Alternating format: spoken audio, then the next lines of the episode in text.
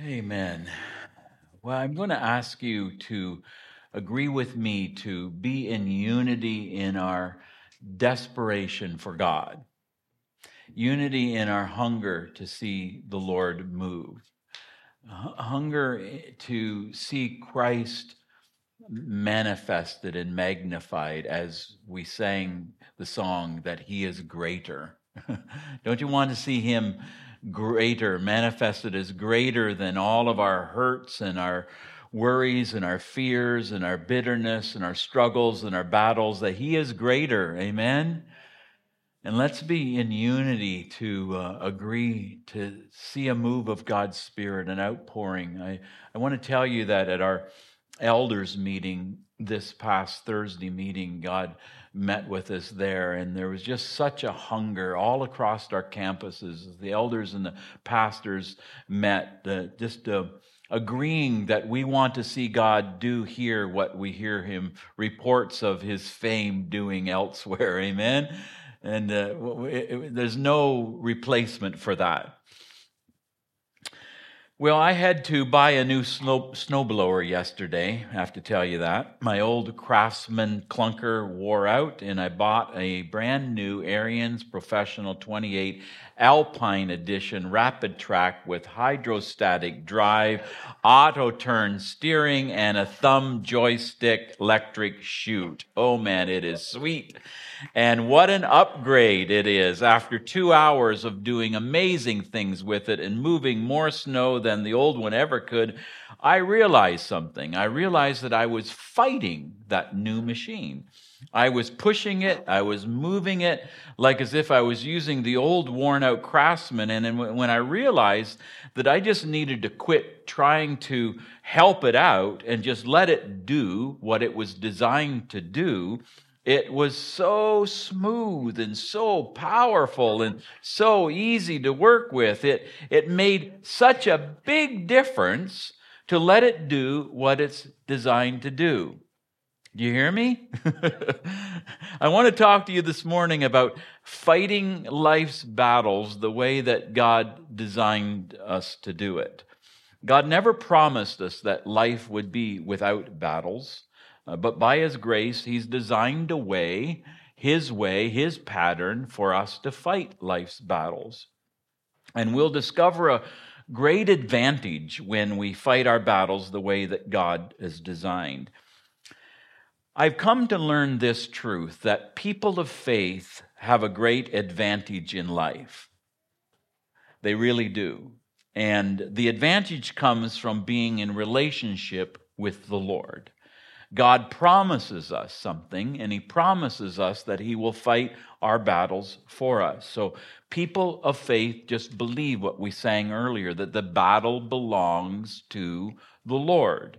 And we believe that we can, as the scriptures say, cast our cares on the Lord because he cares for us. We believe that we can, as we sang that new song. Thank you for that new song that we sang. That's going to be that's going to be on the top 10 list here at Willow. That uh, we can call on the name that changes everything. God turn it around. God turn it around. God turn it around. So I want to look at this scripture in uh, 1 Samuel today. We're going to look at ch- chapter 15, um, 16, and 17. But just to bring us into it, it's found in 1 Samuel 17 45, where we read about a confrontation between a spirit anointed boy and a giant of a man. And I picked the, that description intentionally that here's a confrontation between a spirit anointed little boy, little shepherd boy, and a giant of a man. And they're in contrast to one another. And so it, it says in 1 Samuel 17 45, David is saying to this giant of a man, You come against me with sword and spear and javelin, but I come against you in the name of the Lord Almighty, the God of the armies of Israel, whom you have defied. This day the Lord will deliver you into my hands, and I'll strike you down and cut off your head. This very day I will give the carcasses of the Philistine army to the birds and the wild animals, and the whole world will know that there is a God in Israel. Then all this assembly shall know that the Lord does not save with sword and spear, for the battle is the Lord's, and he will give you into our hands. So the book of 1 Samuel addresses this question How do we fight the battles of life?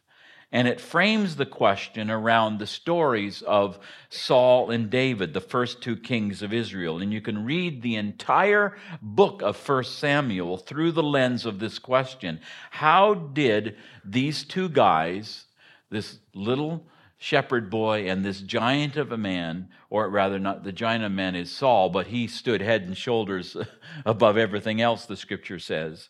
That how did they fight life's battles? And their leadership as kings of Israel, the first and second kings of Israel, was supposed to be a witness to the rest of the world of the faithfulness of God to guide and provide for them as his chosen people. So Israel had a great advantage. God gave them a great advantage. The, the relationship that they had with God was an incredible advantage.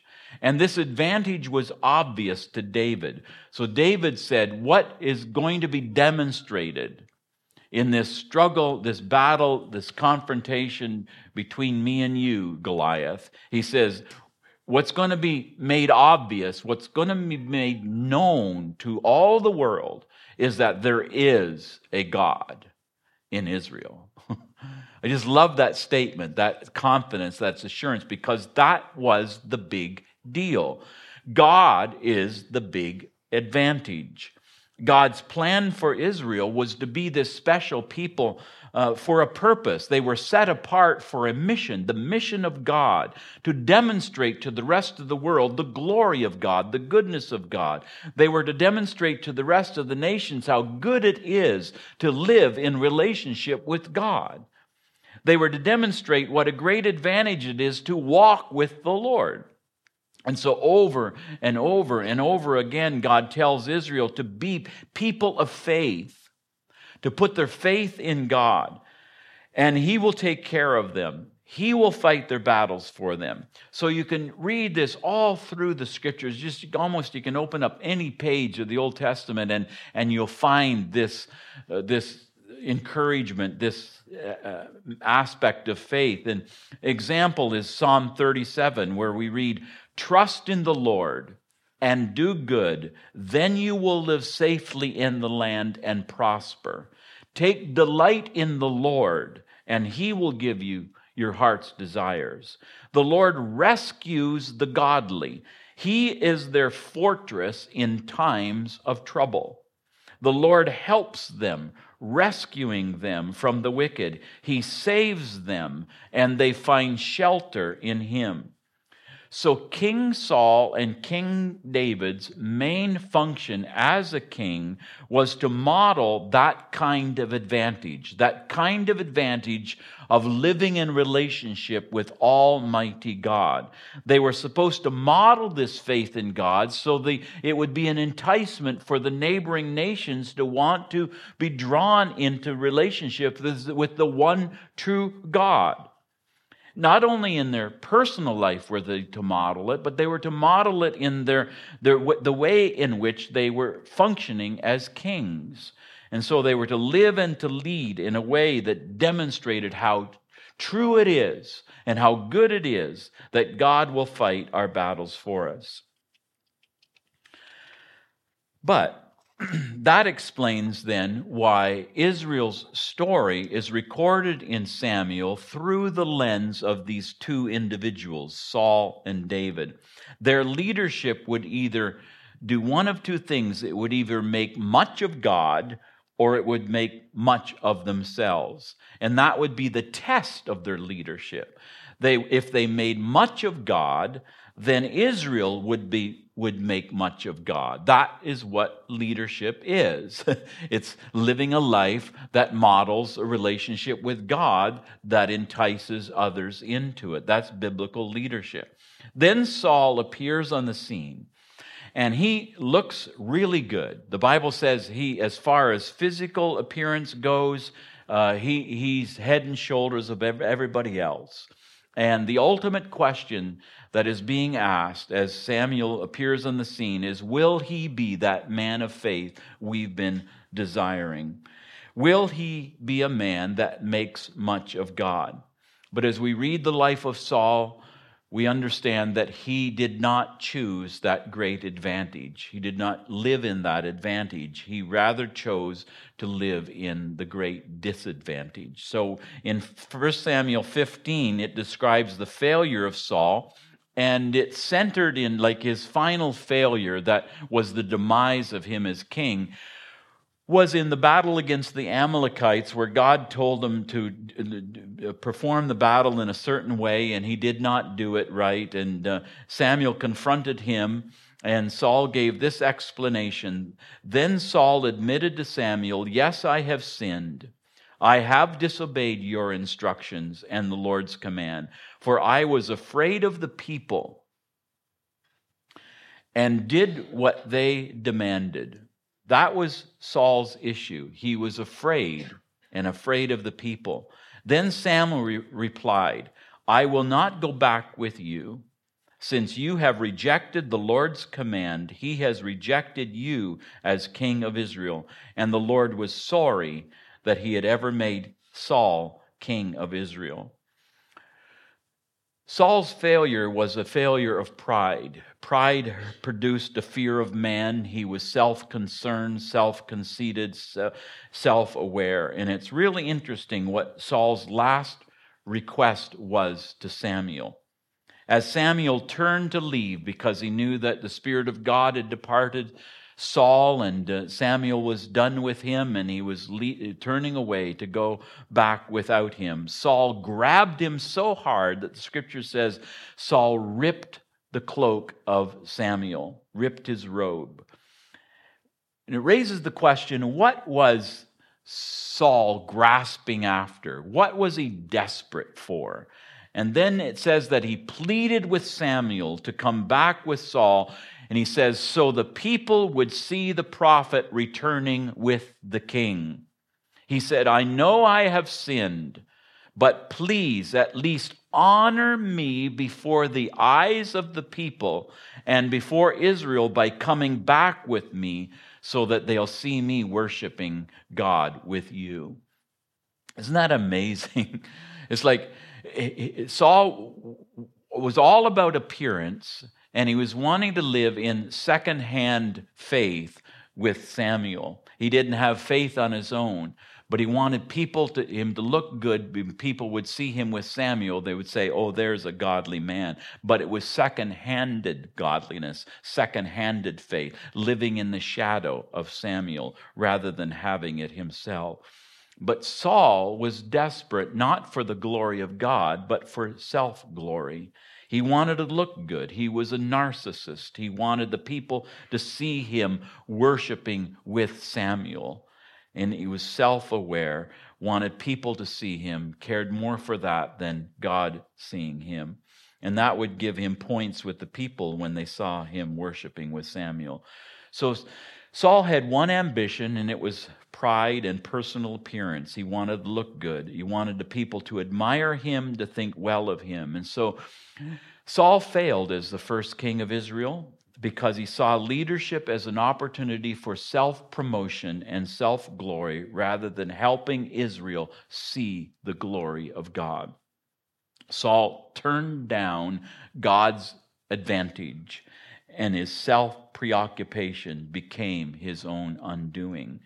So it brings us to this question where will God then send his advantage? Who will pick up his advantage? Who, who, who will partner with God and receive this advantage? We come then to the next chapter, 1 Samuel 16, where it introduces us to David. Saul never made much of God, but David will. David wasn't always a perfect man, and we'll read stories about his failures, but no matter how hard and how far David fell, he still got up every time wanting to make much of God. And I love how later on in his life, during a severe attack that was coming against him, the scripture says that David went and sat before the face of the Lord, which gives us a clue as to how David fought his battles. He went to God in prayer and brought the issue to the Lord because he believed that God will fight our battles for us. So in 1 Samuel 16, then God is up to something. And God sends Samuel to Bethlehem to find a man named Jesse. And he says, Jesse has a lot of boys, and one of his boys uh, is going to be the next king. And I want you to anoint one of his boys to be the next king of Israel. Well, Samuel was immediately impressed with one of Jesse's boys named Eliab and thought, Surely this is the Lord's anointed. But the Lord said, No. And then he gave Samuel an important principle. He said, Don't judge by appearance or by height, for I have rejected him. The Lord doesn't see things the way that you see them. People judge by outward appearance, but the Lord looks at the heart. God always puts his advantage on a heart that runs after him. It doesn't matter about our physical appearance, right? It doesn't matter about our, our material accomplishments. What matters is our heart, our trust, our faith, our confidence in God.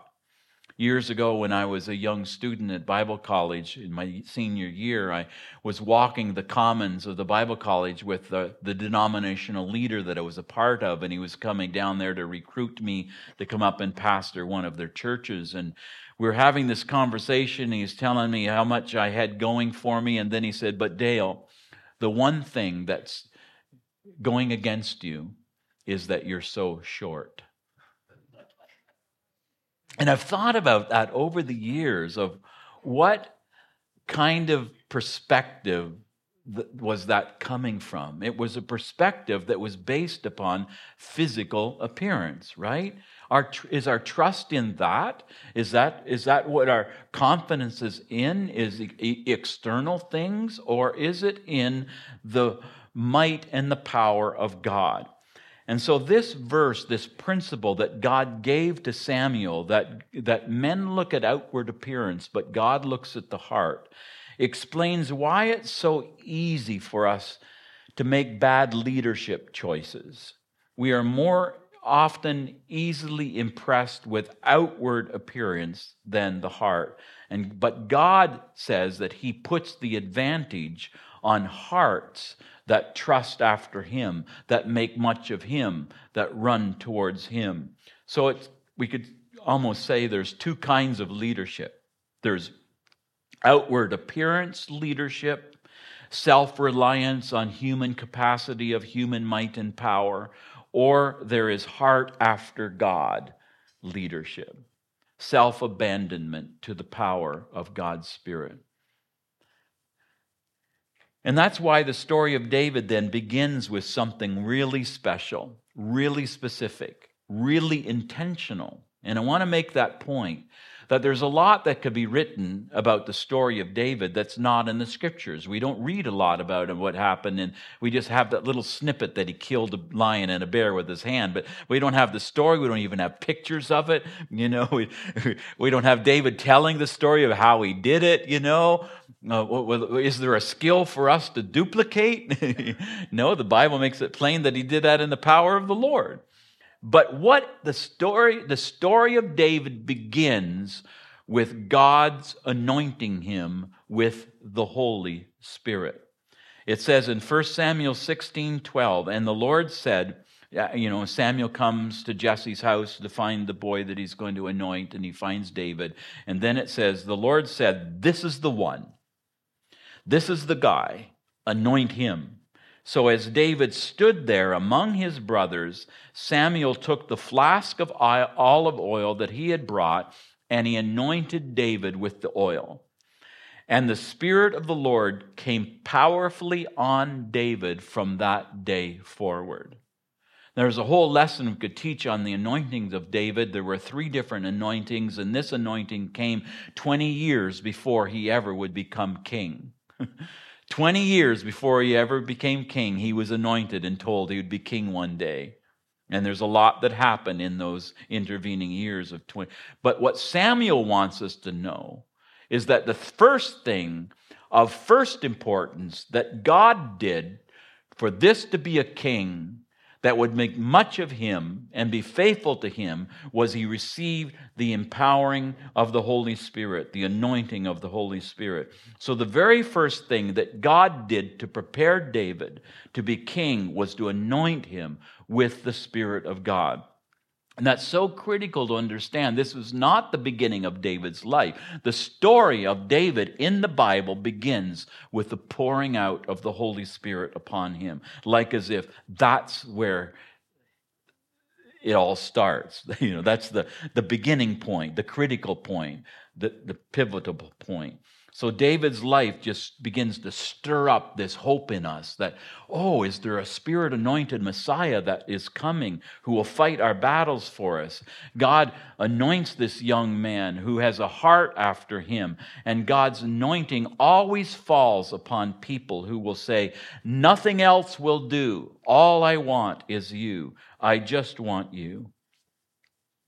On Wednesday morning, I was watching the live feed of the spiritual outpouring there at Asbury University in Hughes Auditorium. I had um, went to bed that night listening to it, had it on my pillow, the live feed going there. I'd wake up through the night found myself praying even in my sleep and longing for what is happening there. And I, many times in the night, I'd wake up and I, I did a screenshot recording of them and, and found out Frankie was uh, in Anchorage that night, staying at the home there in Muldoon. And, and she did the same thing, watched the revival all night long. Our heart is longing for that. But as I was watching that on Wednesday morning, as the Spirit moved amongst the thousands of people who had gathered there, they were singing this song Nothing else will do. All I want is you. And those words just settled in my heart. Nothing, nothing, nothing else will do. Nothing else will win the day. Nothing else is more important. I just want you. And then the, the speaker came forward and he exhorted the audience, saying that you are not here as a spectator to an event. You are here to bear your soul before the Word of God. This is not a place where any man or woman will be glorified. This is a place where only Jesus will be glorified. This is a place for humility, and this is a place for brokenness, he said. And then the speaker told a story about a friend of his that had gone had been captured by the Taliban in Afghanistan, and he apparently was a very highly recognized medical doctor with multiple degrees and high level accomplishments to his name. And after a long imprisonment, after time uh, went on, he finally was released and brought back to Colorado Springs, where he was staying for rehabilitation. And the speaker who was speaking there at Asbury, telling this story, said that he was a friend of his, and so he went with some other friends to visit him. And they were very concerned when they met with him that the words that they chose, they wanted to pick their words carefully. They didn't know how, you know, what kind of PTSD he might have and didn't want to be offensive in any way. But they, they asked a question to the effect where, of uh, how is it now? How, or how has this event affected you or changed you. And the, this medical doctor said, Well, it's brought me to a place of surrender where now I realize I'm just a person. I'm just an ordinary person. And what he meant was that his driving passion in life is no longer to make a name for himself, to strive after recognition or self glory, but he said, I found a new way to live in my adversity in prison in Afghanistan. He found peace there by being content to just be a person who lives for Jesus Christ, to let the light of Christ shine through his life wherever he is. And then the speaker at the Asbury Awakening urged the crowd of people to also lay down their pride and their striving to want to be the hero and he gave an excellent message on just living a life that is absolutely consumed with the passion for Jesus Christ. To live a life that chooses to give Jesus the glory in that life that we have to live. And so that brings us back to the story of David and Saul. And these two stories in 1 Samuel force us to ask this fundamental question. It's a question about life, it's a question about leadership. And the question is who gets the glory? Who will get the glory out of your life and my life? Out of our achievements, out of our losses and our limitations, out of everything that we have, what God has given us, who gets the glory? And we understand that as the primary issue in this contrast in the story between these two men, Saul and David. Saul viewed leadership as an opportunity handed to him for him to get the glory. David, on the other hand, viewed leadership as a responsibility to give that glory to God. David said, I want people to see my glory. But David said, I want people to see God's glory. Saul said, I'm in charge. I must look good. He was image conscious. But David said, Nothing else will do. I just want you. He was imago, imago Dei conscious, or the image of God conscious. Not self image, but God's divine image.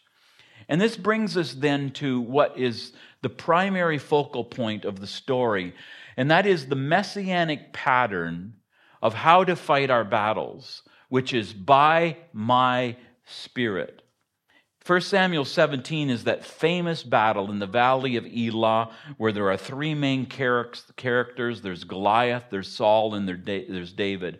And the battle in the valley of Elah is recorded to be like a teaching moment for us to explain how it is that we fight our battles. How is it that we face our limitations and struggles and conflicts of life? And Goliath becomes like this challenge, right? He's the personality in the story who's the challenge that tests the faith, the quality of faith of these two guys, Saul and David. And it reveals where their faith is centered. And the battle reveals two ways to approach the conflicts and hardships of life there's the way of Saul, and there's the way of David. And I want to tell you that this whole story is just brimming full, packed full of theological significance. It goes back to Genesis 3:15, which is God's first promise ever in the Bible after the fall of Adam and Eve in the garden that he would send someone to rescue us from the dilemma of sin. In Genesis 3:15, God tells Eve that through her lineage, from through her line, through her seed, there would be a man that would be born, a Messiah would be born who would do something specific. Listen to the language. He shall crush the head of the serpent. He shall be a skull crusher, right? The Messiah will be a skull crusher and uh, and uh, it reveals several things that uh, first of all the skull crushing seed of the woman the messiah would come through this line of david and two the way that the messiah would crush satan's skull would be through the power of the spirit. Now the way that samuel constructs or arranges his story in 1 samuel 17 Contrast Saul and David's approach to crushing the skull of Goliath. How are we going to defeat Goliath? It's, and it's designed to show us the true and the false messianic pattern of the way in which God would set up his kingdom in this world. There are two ways, in other words, to take ground from the enemy two ways in which you will see the enemy defeated in your life either by my spirit or by human might and power. David's faith, that he's trusting in the spirit that rushed upon him from that day forward, represents the belief that God's promise to crush Satan's head through the Messiah would be by the baptism of the Holy Spirit. I know that's kind of heavy theology, but it's, it's right there. And it goes even beyond that. Like, Why did David take Saul's head to Jerusalem before it ever was Jerusalem. It was just Jebus then. It was owned and occupied by the Jebusites. David had not even yet been king to go over and defeat the Jebusites and set up his kingdom and call it Jerusalem. But he sent, he took Goliath's head and buried it in Jerusalem. Then fast forward to the New Testament. Where did Jesus, the Spirit anointed Messiah, die on the cross for our sins? in a place called the skull, right? Isn't that, doesn't that make the hair standing up on your neck? Like when we get to heaven, we're going to have a whole, come to, come you know, and here on the 3 p.m. eternity time, David is going to explain to you about the skull crushing Messiah, and you're going to hear all about it. But there's so many vantage points or ways that we can, which we can see the work of Jesus on our behalf. And one of them is this reflection, this idea of how he crushes the head of Satan. And in that way, David then emerges out of a life of obscurity, just a shepherd boy, unknown shepherd boy from the hills of Bethlehem, to reveal this messianic pattern of how God will crush Satan's head in this world. And it brings us to a recognition to say in our heart, to place our faith in this one person, that there is only one person who is a qualified skull crusher of Satan. It is the spirit filled Messiah, the Son of David. We come to the Gospels, and Jesus would perform miracles. And what would they do? They'd cry out and say, Oh, you must be the Son of David. What's that mean? That they recognize there is a spirit filled man, like the Son of David, the spirit filled Messiah who would come in the power of the Holy Spirit to deliver his people to fight their battles for them. So there's only one correct way to fight our battles. In Romans 16:20 it says, "The God of peace will soon crush Satan under your feet." Doesn't that sound like a oxymoron or a you know, peace and crush? Who's going to crush and how will he crush? How does God defeat Satan in your life? It's by bringing peace into your heart. Let the peace of God fill your heart the Bible says. And the peace of God is what deliver us, delivers us from the enemy's lies, that gives us unrest. It's His peace that delivers us and sets us free from anxiety, sets us free from fear, from, from resentment, from bitterness, from unforgiveness. We need the peace of God. But listen to me the, the, the weapons of God's warfare are not physical, they're spiritual. So don't expect the way that his kingdom comes to destroy the works of devil to be physical in nature. They're, they're by ways of peace. He'll bring peace into your heart. and then Romans 5, 3 through 5 says, We also glory in our sufferings in other words, there's an advantage in, in our sufferings that we can uh, receive because we know that suffering produces perseverance, perseverance, character, character, hope, and hope does not put us to shame. Why? Because God's love has been poured into our hearts through the Holy Spirit who has been given to us. I just love that. There's so much rich depth of theology in that. How will Satan be defeated in our life?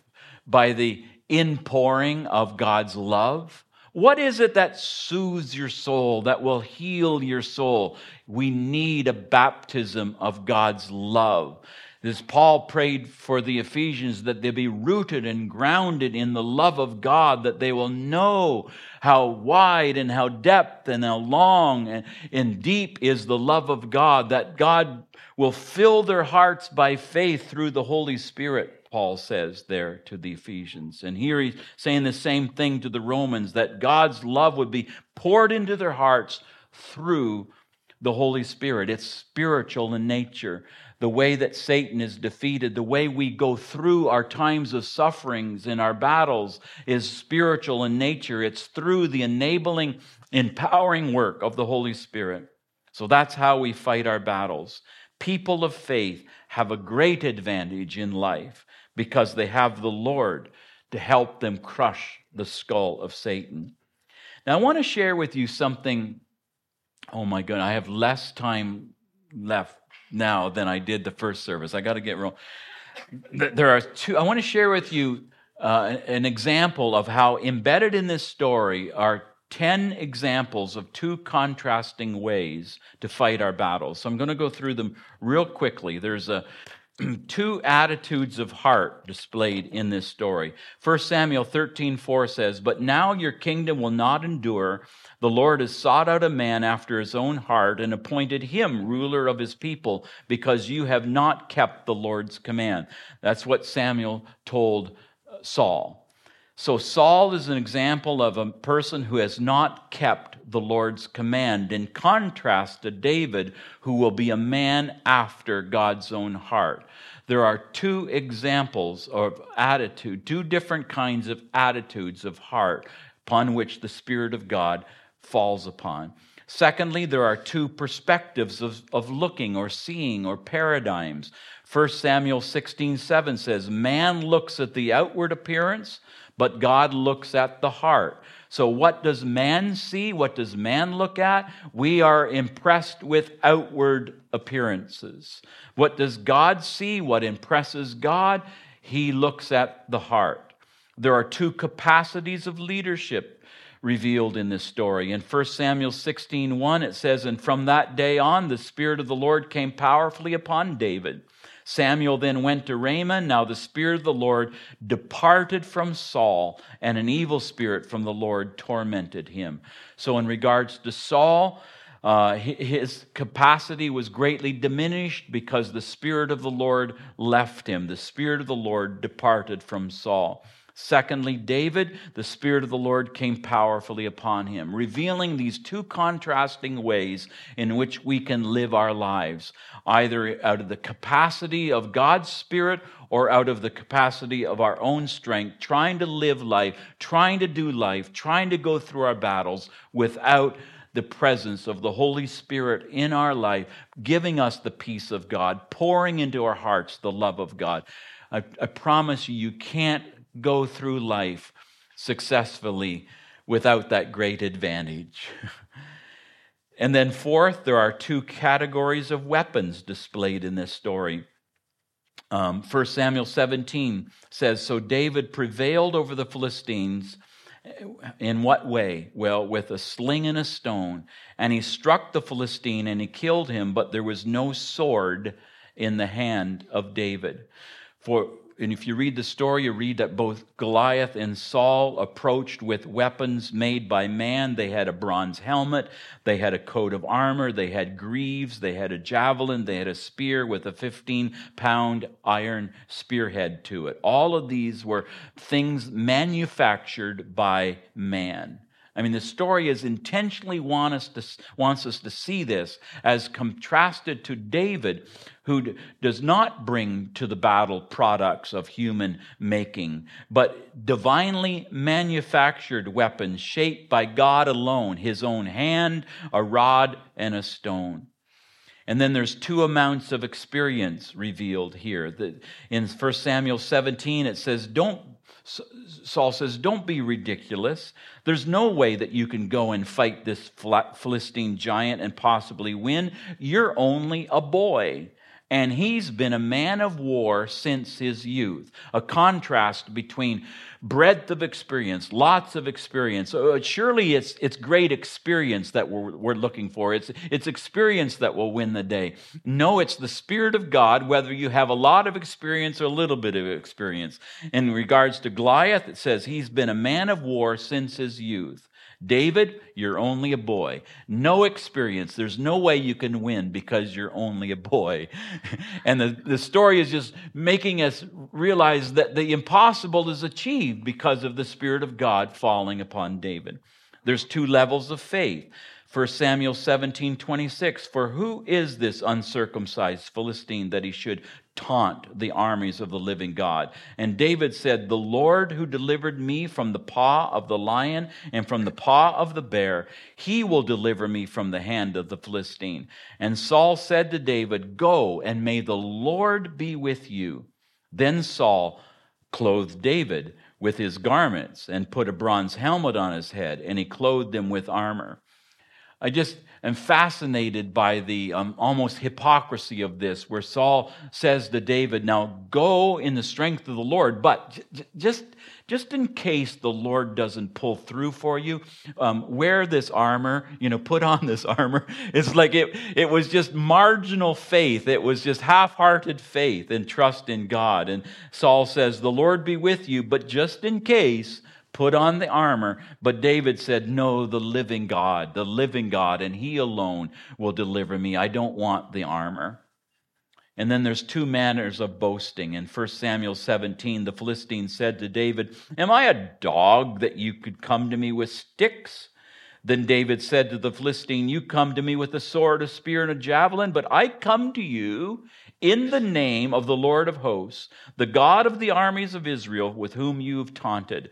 This day the Lord will deliver you into my hands, and I will strike you down and remove your head from you. Goliath boasted in what he was going to do, but David boasted in what God was going to do. There's two measures of engagement. 1 Samuel 17 48 says, David ran quickly toward the battle line to meet the Philistine. But we know that before he got there, Saul uh, and Israel did nothing for 40 days. They were so f- paralyzed with fear at the uh, um, the uh, intimidating sight of the giant Goliath that they did nothing for 40 days. When David ran there, he saw this as an opportunity for God, and it says that he ran. I just love how the scripture specifically says he ran to engage the Goliath, the giant. He just, he, like, there's no hesitation, there's no half heartedness, there's no dilly dally in his confidence in God. He's just running right into it. May God give me and give you that same depth of faith. And then there's two different outcomes. 1 Samuel 17, it says, David prevailed over the Philistine with a sling and a stone, and he struck the Philistine and killed him. And when the Philistines saw that their champion was dead, they fled. In regards to Goliath, their champion was dead and they fled. In regards to David, David prevailed over the Philistine. Two different outcomes, proving to us, demonstrating to us which is more effective, which is the greater advantage. Running towards the battle in the strength and the might of the Lord, believing that the battle belongs to God, or doing it in our own might and skill, trusting in our physical abilities. And then finally, there are two advantages for life. 1 Samuel 17 47 says, Then all this assembly shall know that the Lord does not save with sword and spear, for the battle is the Lord's, and he will give you into our hands. Teaching us that we cannot take on the forces of evil. We cannot fight life's battles by adopting the world's methods, by trusting in physical human mechanisms for approaching spiritual things. The Lord does not save with sword and spear, it says. But on the contrary, we must learn to cooperate with the Holy Spirit. The Holy Spirit is, the, is our great advantage, folks. And, and run to face the enemy in the power of his strength, for the battle is the Lord's, and he will give Goliath into our hands. Psalm 35 has meant a lot to me this past week. My, our kids were texting one another, and I got it, we got a text from our daughter in law that said, Please pray for Brandon, my oldest son, who's going through a hard time. And I was reading this psalm that morning, and God just shaped it into a prayer as I was praying it for Brandon and sent it to him. But listen to this psalm. It's an encouragement for all of us. It shows us that the Bible is calling us into a relationship with God to allow Him opportunity to show His might and strength through us in times of need. It says, Lord, oppose those who oppose me, fight those who fight against me, put on your armor. See, this is David asking God to, to, you know, to, to, become the, the man of war on our behalf. Put on your armor, take up your shield, prepare for battle, and come to my aid. Lift up your spear and javelin as it, against those who pursue me. Let me hear you say, I will give you victory. And it was that line that just gripped me in regards to Brandon's needs and, and, and and, uh, and up here at Willow and around the world, I'm, I'm just asking God to not just keep us on a journey of seeking to discover victory, but for us all to reach a pl- place of victory so that the journey of life that we go through, we're journeying and traveling as pilgrims on a journey because we've experienced victory. And it's the victory that gives us hope to put a foot forward for the next day. It's like over and over, Frankie and I have said as we've approached difficulties in life that Frankie used to say, Well, honey, remember remember? Remember how God delivered us that last time? Remember what God did in that last circumstance that we faced, what we thought that there was no way out, but God provided for our needs? Remember that time? And it's, and it's the memory, the remembrance of times of victory that God came to our defense that helps us to move forward in the journey of life to face life's circumstances. Which brings us to this last thought I just want to nail down. Nothing can be substituted for God's glory. Nothing can be exchanged for His presence in our life. At the Asbury, Asbury outpouring, the president of the university stood before the audience this week, warning them of bringing anything in their hearts that would turn their faith away from the Spirit of God onto human invention, invention or human glory. Uh, and he compared the danger of managing the glory with the human hands that touched the ark of Uzzah. Remember how the story of Uzzah and how he touched the ark and it, that contained the, the presence of God? And the president was just warning about the danger of just letting God be God rather than interjecting human schemes and human mechanisms into that outpouring.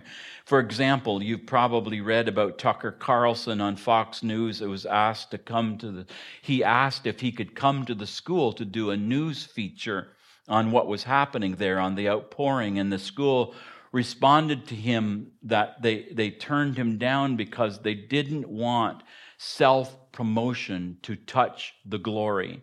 And Tucker said, I, I watched uh, on YouTube his response.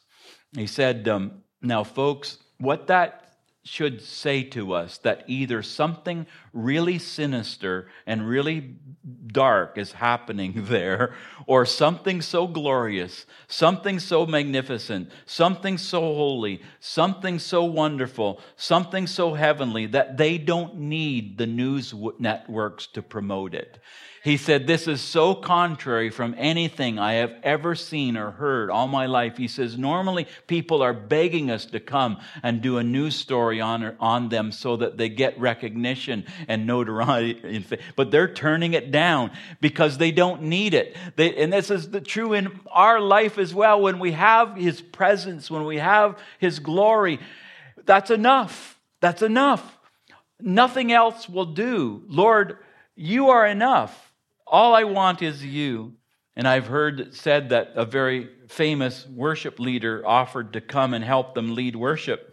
Must have thought they needed help. If you if you watch some of the worship leading, it's just so common. It's just so simple. It's so uh, uh unrehearsed, and and uh, and they turn down the offer lest it be a distraction away from the holy presence of God.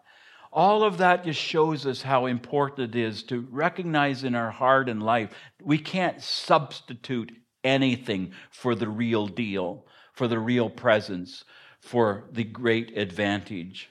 1 Samuel 17:47 says, "Then all this assembly shall know that the Lord does not save in the way that we normally think he would."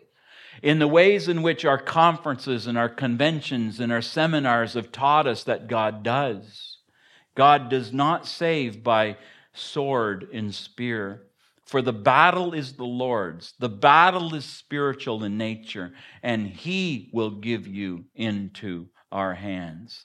This has always been our temptation to substitute God's glory for self glory, to substitute the messianic baptism of the Spirit with human might and power.